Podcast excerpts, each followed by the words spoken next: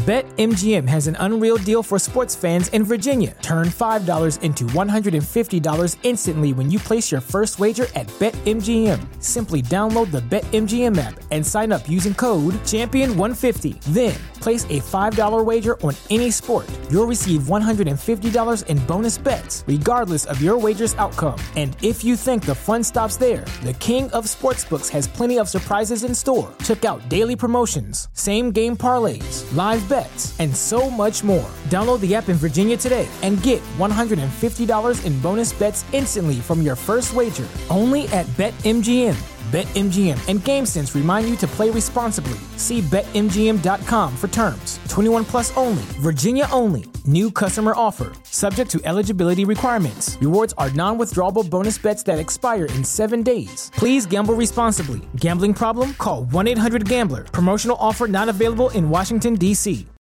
Hey, friends. This is Matthias Roberts, and you're listening to Queerology, a podcast on belief and being. This is episode 14. So we end up in these echo chambers where we only listen to and talk to people who already think like us. And we're preaching to the choir and we're hearing what we're preaching echoed right back to us. And we lose the ability to understand people who are different from us, which also means we lose the ability to reach them, to change their minds. I remember the day that I got Justin Lee's book Torn Rescuing the Gospel from the Gays versus Christian Debate in the mail uh, I like ran to my mailbox, pulled it open. I was in college at the time, and like spent the rest of my day in my dorm room just devouring the book. Uh, and it was the first book that I read. Uh, this was at a time when there really wasn't a whole lot of resources out there for gay Christians. Uh, and it was the first book that I read that actually told a story that deeply resonated with me. Justin's story felt like my story and reading the journey of his liberation from growing up within a very conservative evangelical framework to holding on to his faith, but finding a faith that is accepting and fully affirming of LGBT people, that book gave me hope for the first time. I am so excited to have Justin on the podcast today. Uh, before we dive into all of that, this weekend, uh, Kevin Garcia, uh, he, he has a podcast called A Tiny Revolution. He blogs. If you're not familiar with him, go to thekevingarcia.com. He's a dear friend of mine. Kevin's going to be in town in Seattle, and we're doing a Seattle meetup. So if you're in the Seattle or surrounding areas, want to come hang out with us, it's going to be a drop-in event at Drip City Coffee in downtown Seattle. 4 o'clock to 6 o'clock. Uh, come hang out with us. The details are on my Facebook page, facebook.com slash Matthias Roberts.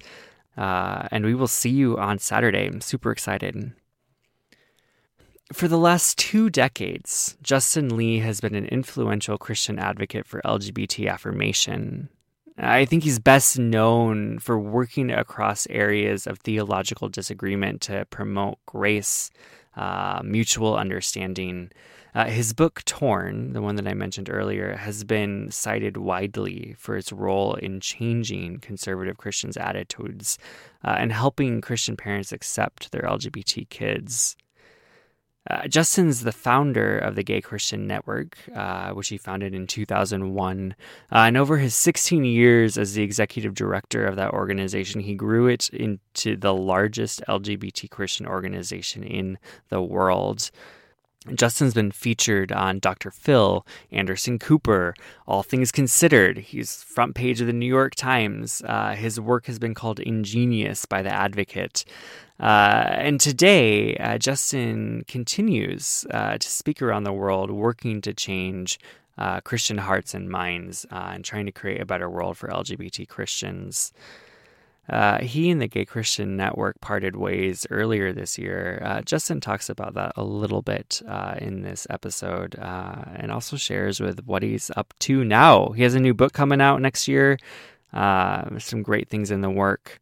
Uh, Justin asked me to mention this at the beginning of the episode since he didn't get into it, but he has founded a new nonprofit called Nuance Ministries.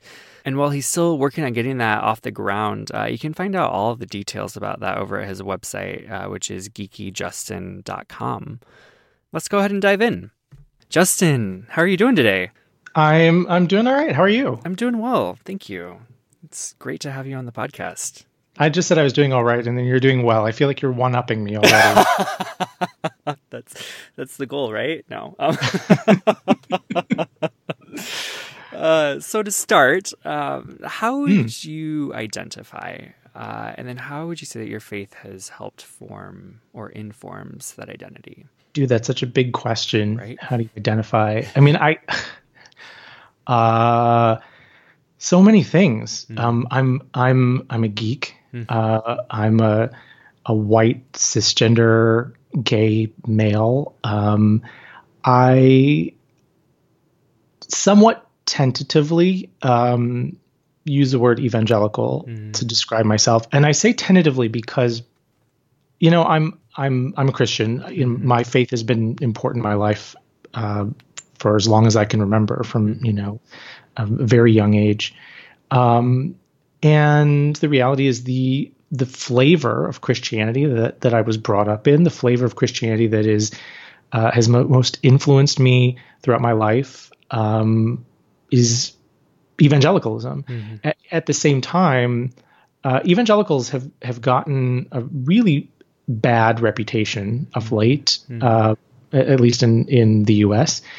And uh, for some really good reasons, actually. Mm. And so you know, I find myself on the one hand, uh, kind of wanting to distance myself from certain things and say, yeah, I'm not, I'm not like these folks, and yet at the same time, well, I kind of am like these folks. Yeah. Um, and and I would like to see these folks uh, do some things differently. Mm-hmm. Um, so um, yeah, that's why I sort of tentatively identify myself that way because I'm always afraid that, that people are going to immediately write me off. Right. Uh, you know, there was a thing recently where a, a bunch of evangelicals uh, very publicly said, "I just can't identify myself as evangelical anymore," mm-hmm. and um, and I I totally get that impulse. I really really do.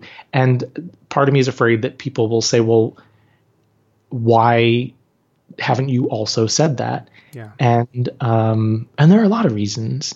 Um, but but one of those reasons is that I still feel like in many ways these are my people, even while wanting the evangelical church to do better. And I feel like in some ways it's easier for me to say do better um, from from the inside. Yeah. But but I also kind of cringe when, when I say it. Yeah, I think like that that feels like a, a fairly common sentiment to me because like I, I feel like I always kind of I have that same kind of relationship with that word of like a feeling like these are my people and I like still feel like most comfortable in a quote unquote evangelical church worship situation and yet it's really hard to hold that tension. yeah. Well, I mean, in some ways I would argue that some of the trends uh, that I've seen at least in American evangelicalism in my life um, from my way of thinking, essentially betray what I think of as evangelicalism. Yeah. Um, what I think that, that that the faith is about mm. or should be about. Mm-hmm. And ultimately, you know, at the same time I want to say I I think it should be about Christ and not about our own labels. And so you know, when we kind of segment ourselves off and and and say, well, I'm this kind of Christian. Mm-hmm. Um, it, that can be helpful in some ways, but it also can be unhelpful in others. And so ultimately, what I care about is not the label right. at all. I mean, what I care about is um, is is Jesus is is you know seeking God. Mm-hmm. Um, you know, and and that to me, that's really what's important, not the label. But yeah, it's a love hate relationship. Totally. Yeah, that makes sense. Uh, so to kind of jump right in, because I know that this is the question kind of on everyone's mind.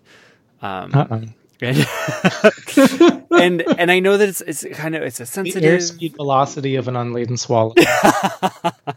Please let that be it. Yeah, that is it. Um, I know that that it's kind of I mean, I know that there's like non-disclosure forms that have been signed, and and there's not. I would imagine there's not much that can be said. But what can you say about GCN?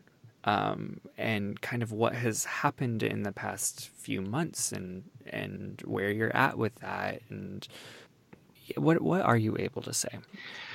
Yeah. Um, well, so you know, I started the organization uh, 16 years ago. Mm-hmm. Um, so you know, I, I, I did that for a long time, yeah. and um, and I'm not with the organization anymore. Mm-hmm. And um, obviously, it's uh, it's it's it's tough. Mm-hmm. Uh, it's tough for for everybody. It's tough for everybody involved. Mm-hmm. Um, and I know it's particularly tough for folks who really want to know uh, what happened. Yeah. And uh, you know, you're right in saying that I I I can't uh, talk about what happened. Right. Um, which is is tough for me because I'm I'm uh, uh, you know when it comes to other people's stuff, I I believe in keeping confidentiality. If somebody mm-hmm. says you know will you you know can I confide this in you? Will you keep this confidential? Mm-hmm. That I have no problem with. But when it comes to my own stuff, I'm you know I I, I like to talk. I'm a blabbermouth, and um, uh, so it's it's kind of it goes against my nature to be like, um, I have answers to your question and I cannot talk about. um, but I will say that uh, it, uh, you know, I'm not with the organization anymore.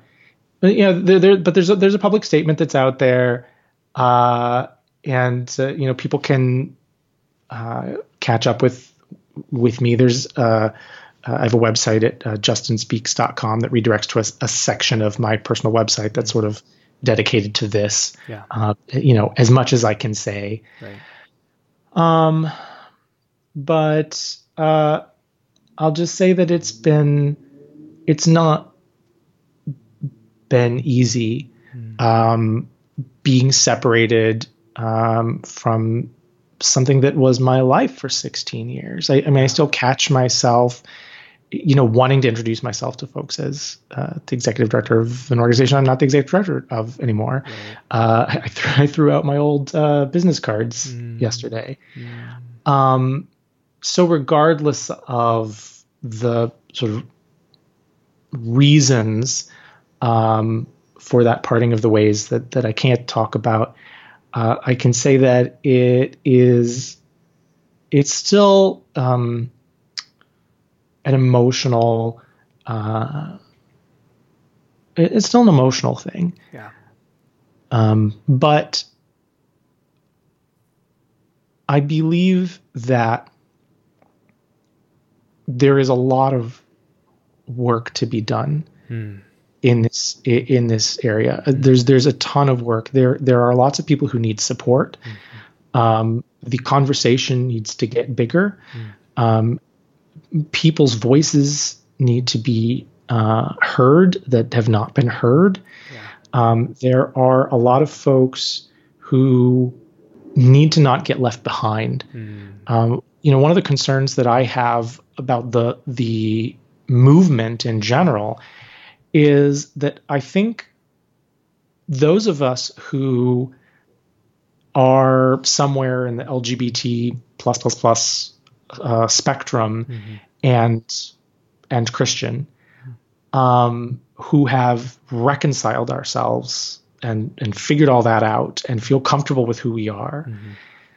can forget that there are a lot of people out there who either haven't reconciled themselves or haven't um, gotten to where we are with regard to their church or their family or you know where what they ought to be doing as Christians to support LGBT folks. There are lots of folks who still don't get it. Mm-hmm. And it is so easy to leave them behind mm-hmm. and to say basically, look, if they're not on board by now, they're never going to get on board. And so we're not going to uh, bother trying to dialogue with them or reason with them or or listen to them because we've moved on. Right. And you know what? That's that's easy for you, but there are still people in those churches, there are still kids in those families who need us to be there for them mm. and who need us to to not just try to provide a new bubble for them, mm-hmm. but to work to help their churches and their families and their communities understand them. I think that work is still very important. Yeah. And I think that work, as well as the support work, uh, it's not about me, hmm. it's not about any one organization. All of us are standing on the shoulders of those who came before us, and other folks will stand on our shoulders. And that's the way that it's always worked in history and in the church. Mm-hmm. So, uh, you know, this particular split is is difficult uh, for me as it is for everybody else. But but I think um, we shouldn't blow it up into something more than it is. Yeah, yeah. Mm. To piggyback on that a little bit, like, are, are you like what what is next for you? Because it sounds like I mean you have been doing this work for the last 16 years. I would imagine you're probably not gonna stop. Um, what's next? Yeah, I I don't think I have it in me to uh, sit down and relax. Yeah. I've never been I so uh, a few years ago uh, when I lived in North Carolina and I live in Orlando now. I love Orlando. When I lived in North Carolina, I was like three hours from the beach, mm. and um, I uh, had some friends visiting who didn't have a beach near them and they really wanted to go to the beach. And so we drove out to the beach. Mm-hmm. And uh, they, uh, my friends put their beach towels out on the sand. And, um, and so I put mine down and, and we all lay down on the towels. And, you know, I was lying there for like two or three minutes and I was like, so what do you guys want to do now? They're like, we want to keep lying here. Like, okay, for about how long? I I uh, I don't do the the rest and relax thing very well. I like to be active. I like to do new things. Yeah.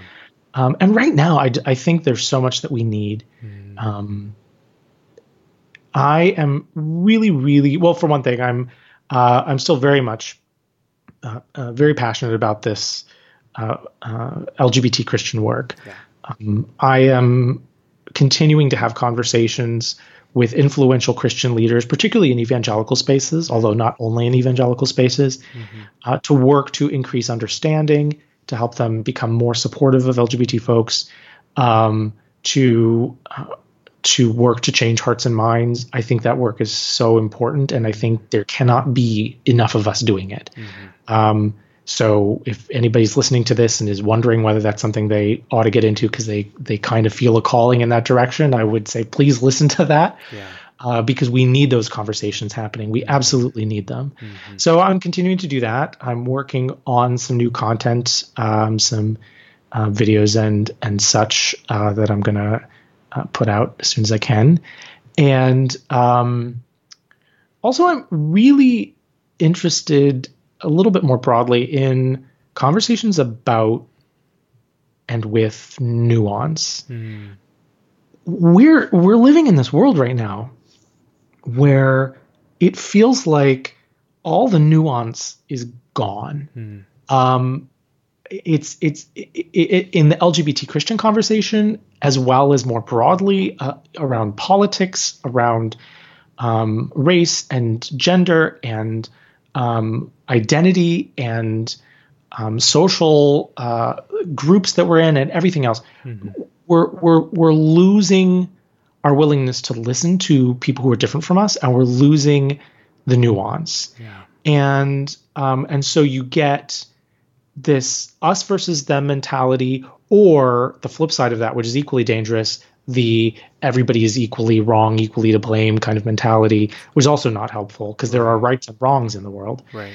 Um, and I some and, and part of what's leading to this, I think, is that um, we in an internet age, the we can connect so quickly to folks who are like us, mm. which is wonderful. Mm. Particularly, I mean, for me, growing up as a gay teen in an evangelical home, being able to connect to other gay Christians was hugely important. Right. And yet, because social networks allow us to build these giant networks of of friends, it becomes really easy when somebody disagrees with us on something or does something we don't like to just unfriend them, just cut them out rather than mm-hmm. trying to work through the disagreement. Mm-hmm. And so we end up in these echo chambers Hmm. where we only listen to and talk to people who already think like us. And we're preaching to the choir and we're hearing what we're preaching echoed right back to us. And we lose the ability to understand people who are different from us, which also means we lose the ability to reach them, to change their minds. And if we don't learn how to have those conversations and find a way to have those conversations, I'm really worried about where we're going to go Yeah. um, as a country, as a world, as a church. So, what do we do to fix that? Right. I mean, that's that's really what what I'm interested in right now.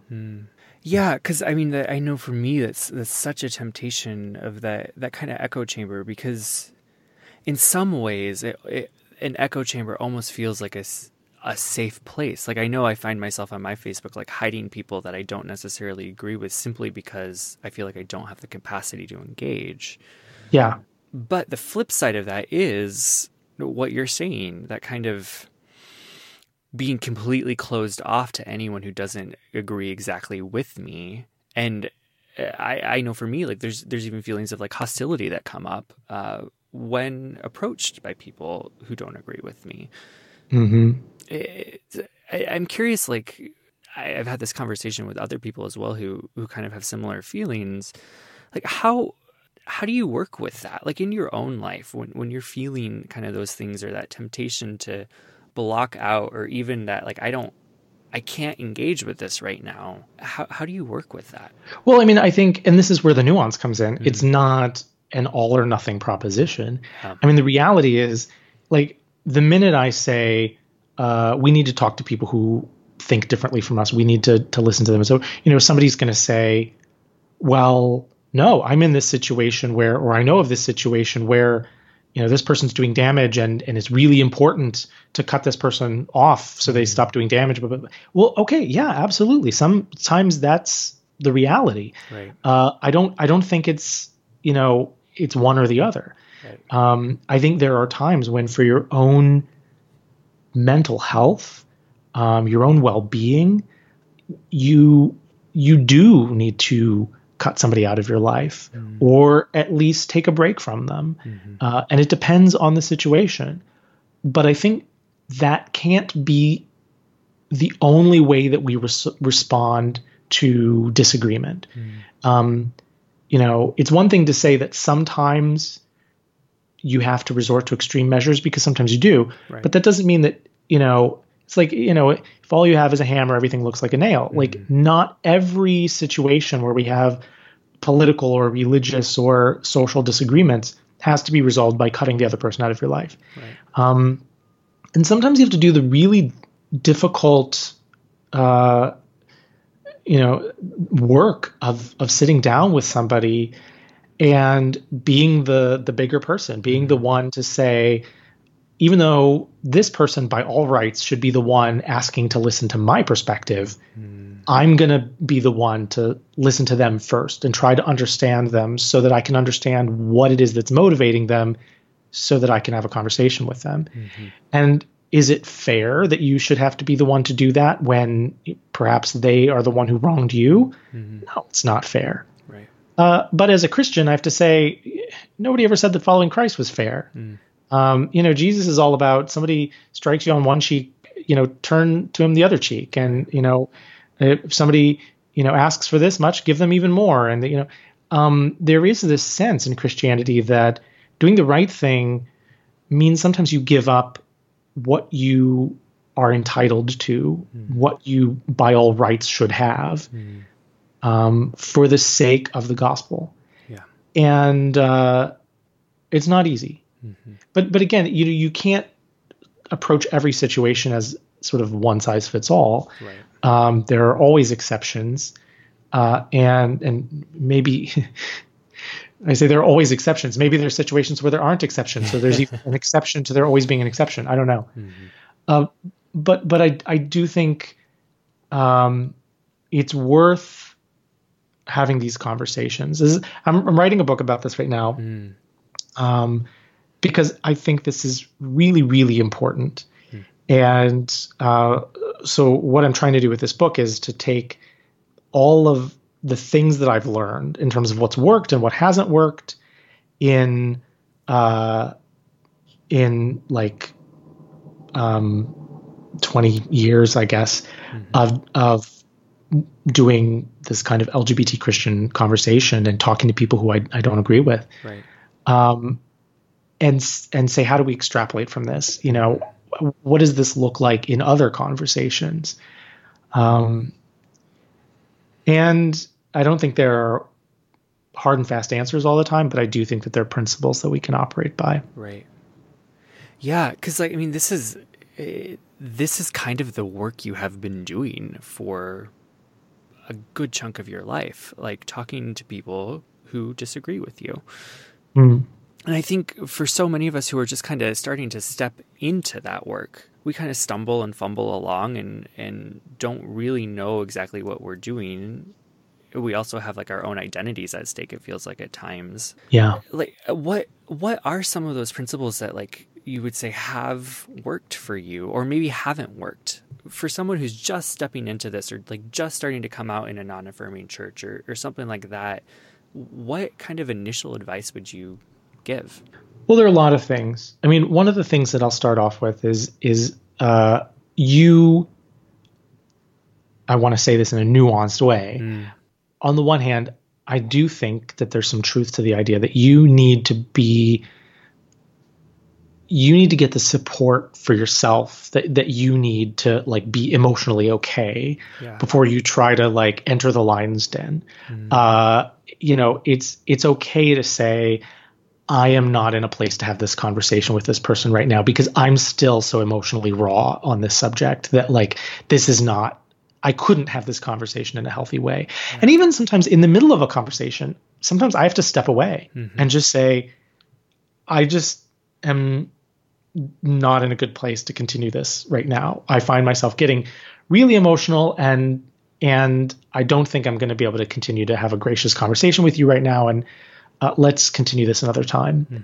Mhm. Um, so I think you have to be willing to say that. At the same time, I also think that sometimes you have to push yourself. So that's the nuance there. It's a little of both yeah you know, I I I, I think about folks who are uh, are are working out, doing uh, you know physically difficult things in order to build muscle, lose weight, whatever. That is hard work, and anybody who's ever tried to lose weight or build muscle knows that you don't get it easily right um, it's hard.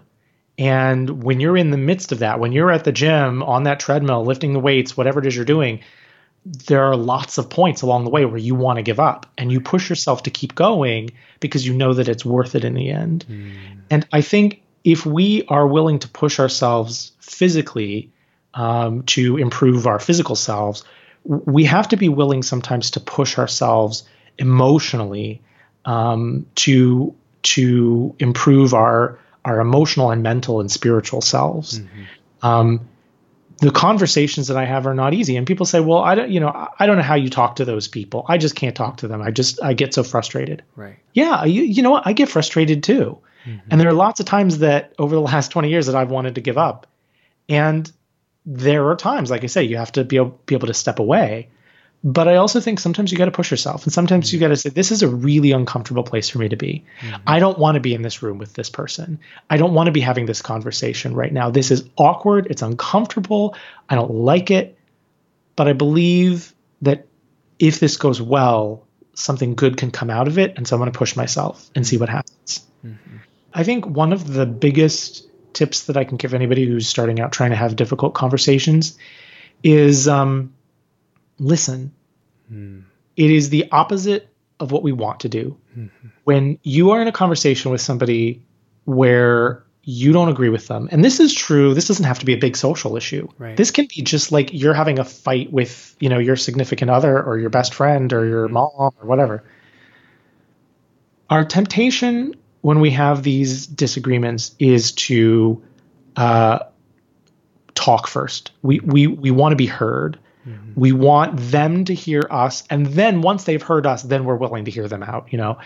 Um, but the problem is they're operating the same way, and so we end up yelling at each other, and neither side is listening.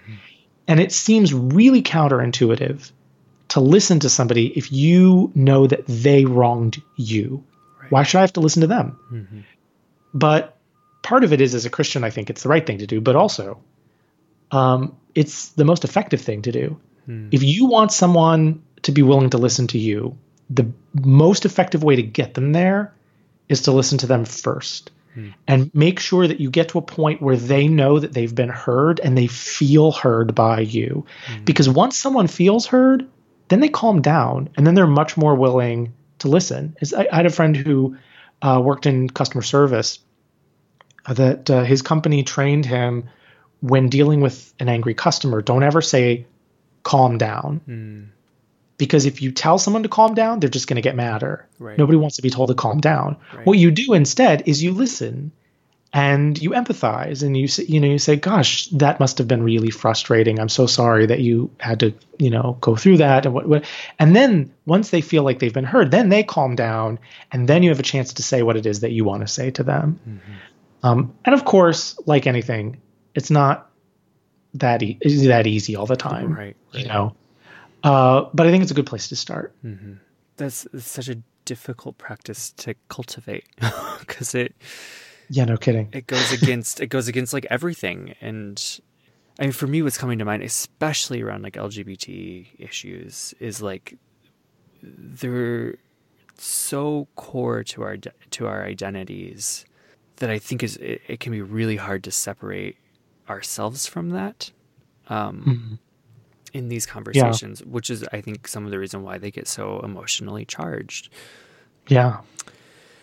And I think oftentimes, I know I read pushback as an attack. And I know I get really worked up sometimes when someone is pushing back, uh, especially around issues of identity. Mm. Um, and I, I, think I'm curious, like when it when it does feel like an attack, or when it does feel like it's hitting so close to the core of who I am, what does it look like to still engage with that person? Um, that is so hard. Yeah, yeah. I think um, it depends on the situation. Yeah, like everything. Um, this is why I'd be a terrible politician because I'm always like, well, you know, it depends. you know, it's so much, it's so much easier, and in a in a clickbait age, it gets more clicks mm. uh, to put things as strongly as possible right. and be uh, very definite. You know, this is always the case, and this is never the case, and uh, you know, uh, but, but I don't think it's helpful. Mm. Um, so there are times when, for me, when something gets really personal and I just have to say, maybe I'm not the, you know, maybe I've done as much as I can here. Right. Maybe, maybe I'm not the person to have this conversation.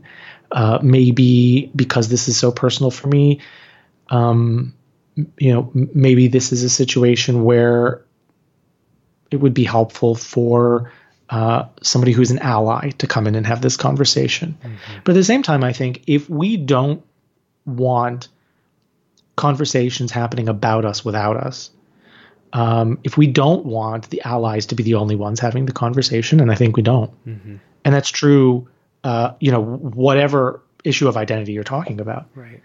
then I think we have to be willing to engage at some point. Mm-hmm. And um, and I also think often there's something we can bring to the conversation that that somebody who's now like can't bring. You know, our personal experience. Right. Um, for me, I try to remind myself of, uh, and this doesn't work in all situations. This works very uniquely in my uh, situation. You know, as as a, a gay uh, evangelical, mm-hmm. that um, I had a lot of negative stereotypes about gay people before I realized I was gay. Right. A lot of stuff that I heard growing up, a lot of stuff I believed. And so I try to put myself back in that situation as much as I can and, you know, in, in that mindset and say, okay, well, how did I feel when I was there? What did I think was true? And, and what did I say or might I have said in a situation like this mm-hmm. when I had that mentality? Mm-hmm. And that helps me to um, not take it so personally when somebody says something hurtful because I think, gosh, you know what? I might have said that because I didn't understand. Right. Um, now that doesn't always work. Mm-hmm. Um, you know, there are situations where you know maybe maybe you've never been in a position of uh, of not knowing what it's like to be who you are. You know, mm-hmm. uh, but um, but that can help. Uh, I think the other thing is to to realize that um, this person is not seeing more generally this person is not seeing the world um, the way you see it. They don't have the benefit of your experience. Right. There's a lot they don't understand. Mm-hmm. and yet often one of the the most dangerous things is we think we understand things that we don't know that we don't understand. Mm. um and so when when somebody is talking to you about your identity, mm-hmm. they're really not talking about you, mm. even though it seems like they are. Mm-hmm.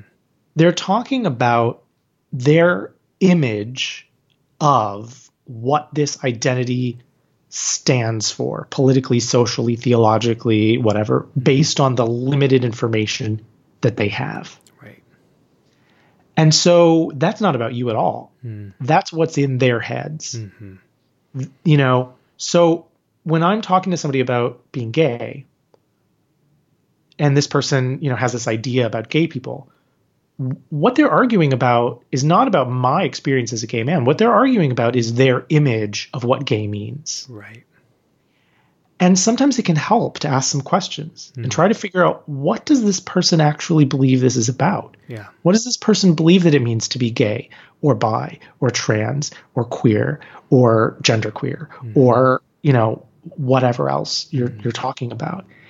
And uh, sometimes you might be surprised what they think that you mean. I mean, mm. like James Dobson, uh, who used to be with Focus on the Family and, right. and no longer is, has said on multiple occasions that the B in LGBT means orgies.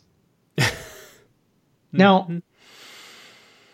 I know a lot of LGBT folks who've said, uh, you know, sort of laughed at this and said, "Oh, you know, how stupid," and and and thought that he was trying to exaggerate to make a point. Mm. I don't think he was. Mm.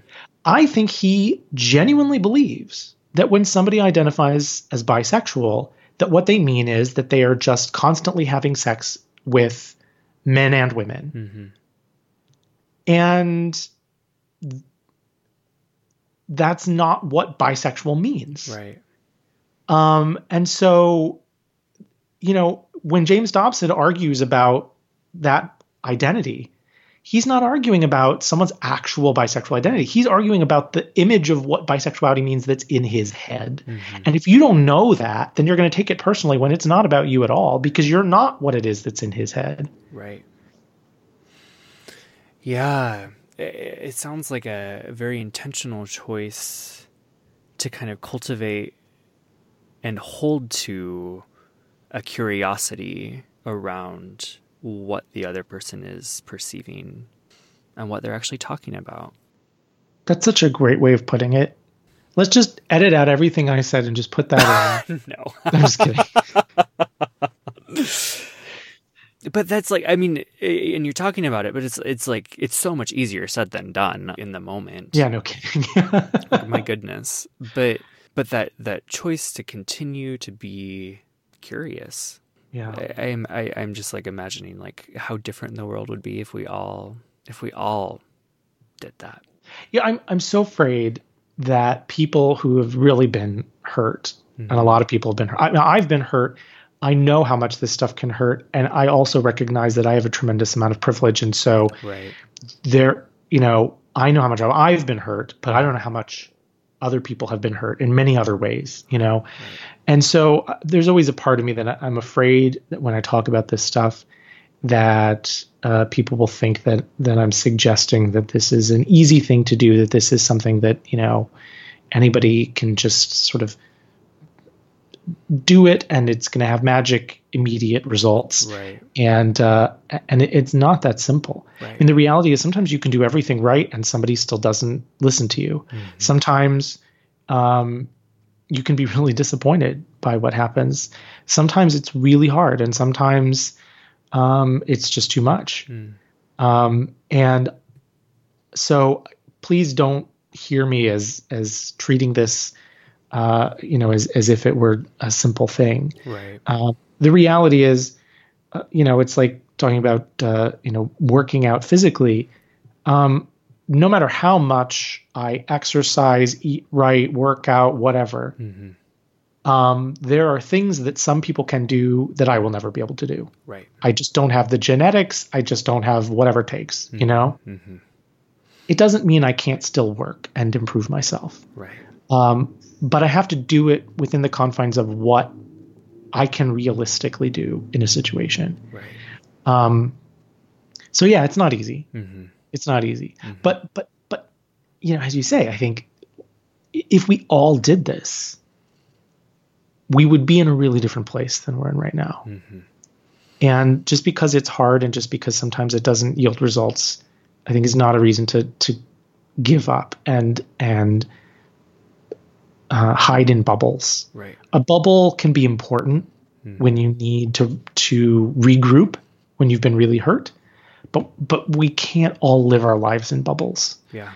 um, because there is a whole world of people out there who don't see things the way that we do, and they have power and they can make life difficult for other people, even if they're out of our lives. Yeah, I think that that's a, a really important point of like of acknowledging still our capacity for that curiosity and how situational that can be and contextual it can be based on the amount of harm or experience or whatever is in our own lives. Um, because I think because otherwise it, it can kind of come across as this almost glib or just surfacey just be curious when that's not what you're advocating at all it's it's a much deeper practice that takes a lot of work and some people can choose not to do that work for the sake Yeah. of their own well-being Yeah.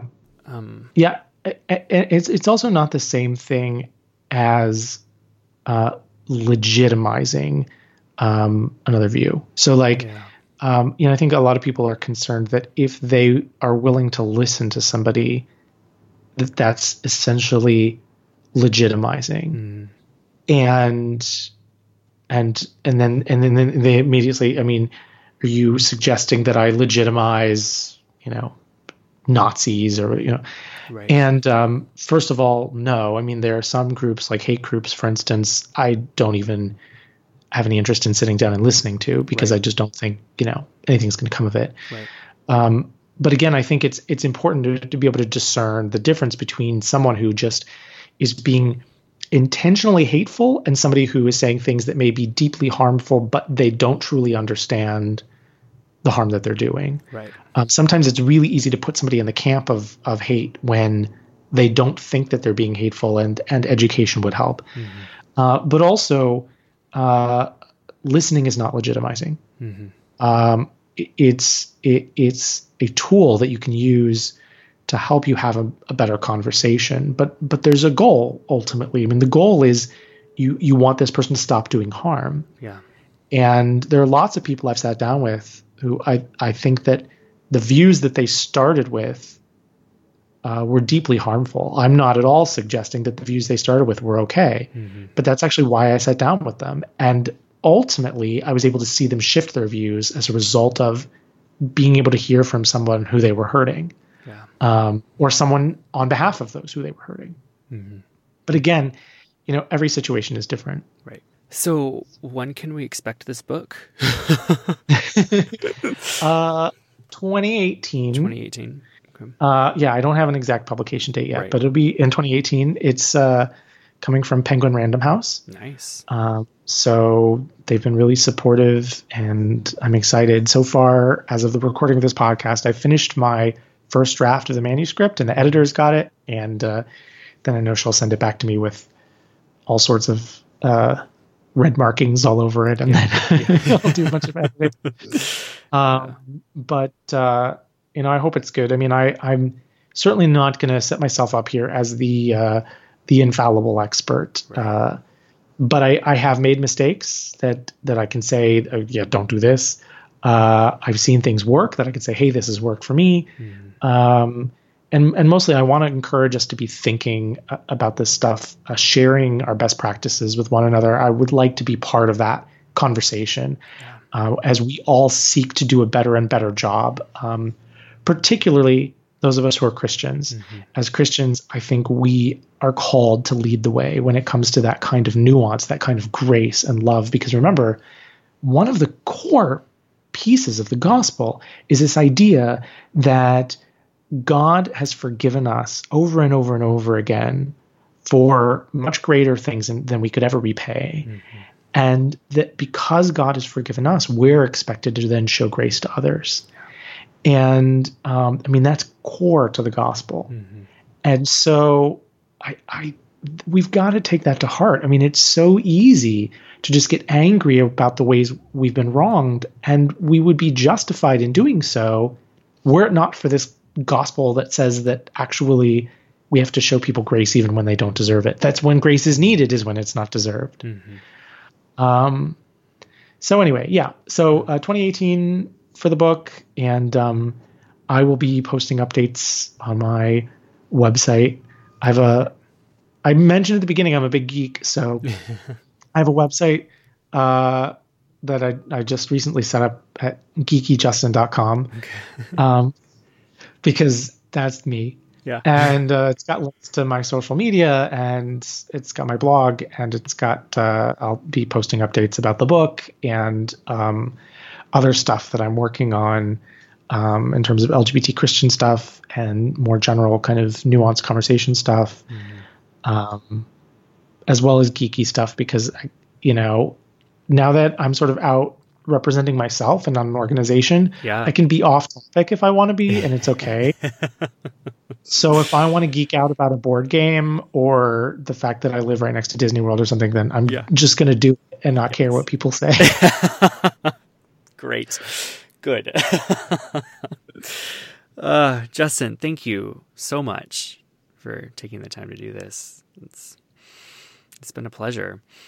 Thank you. Yeah. It's always great to talk to you. I yeah. let me let me say for the record, uh, I have appreciated your nuance um, on a variety of issues mm-hmm. for a long time, and um, I appreciate your willingness to uh, talk to people from different backgrounds and and um, let people speak for themselves. Mm-hmm. And um, and and I think on a number of occasions I've witnessed you putting things uh, into words in a way that was was really needed. Mm. And so I'm just uh, very appreciative of, of you and the work you do, and appreciate your willingness to have me on, even as I'm.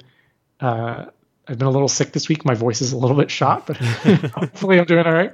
Mm. And uh, thanks for this opportunity. Yeah, yeah. Thank you, thank you. It means a lot. You can keep up with Justin over at his website, geekyjustin.com. He'll be posting updates about his new book, about the new ministry, Nuance Ministries, uh, and all of his social media links are over there as well, geekyjustin.com. Uh, Queerology is on Twitter at QueerologyPod, or you can tweet me directly at Matthias Roberts. Queerology is produced with support from listeners just like you uh, head over to matthiasroberts.com slash support to find out how you can support Queerology. A really easy way to do that is to write a review on iTunes. You can do that right in iTunes or go to matthiasroberts.com slash review. That'll take you right there. And as always, if you have ideas of who you'd like to hear on Queerology, uh, just let me know. Send me an email. Contact form on my website. Hope you all have a great week, and we'll talk to you next week. Bye!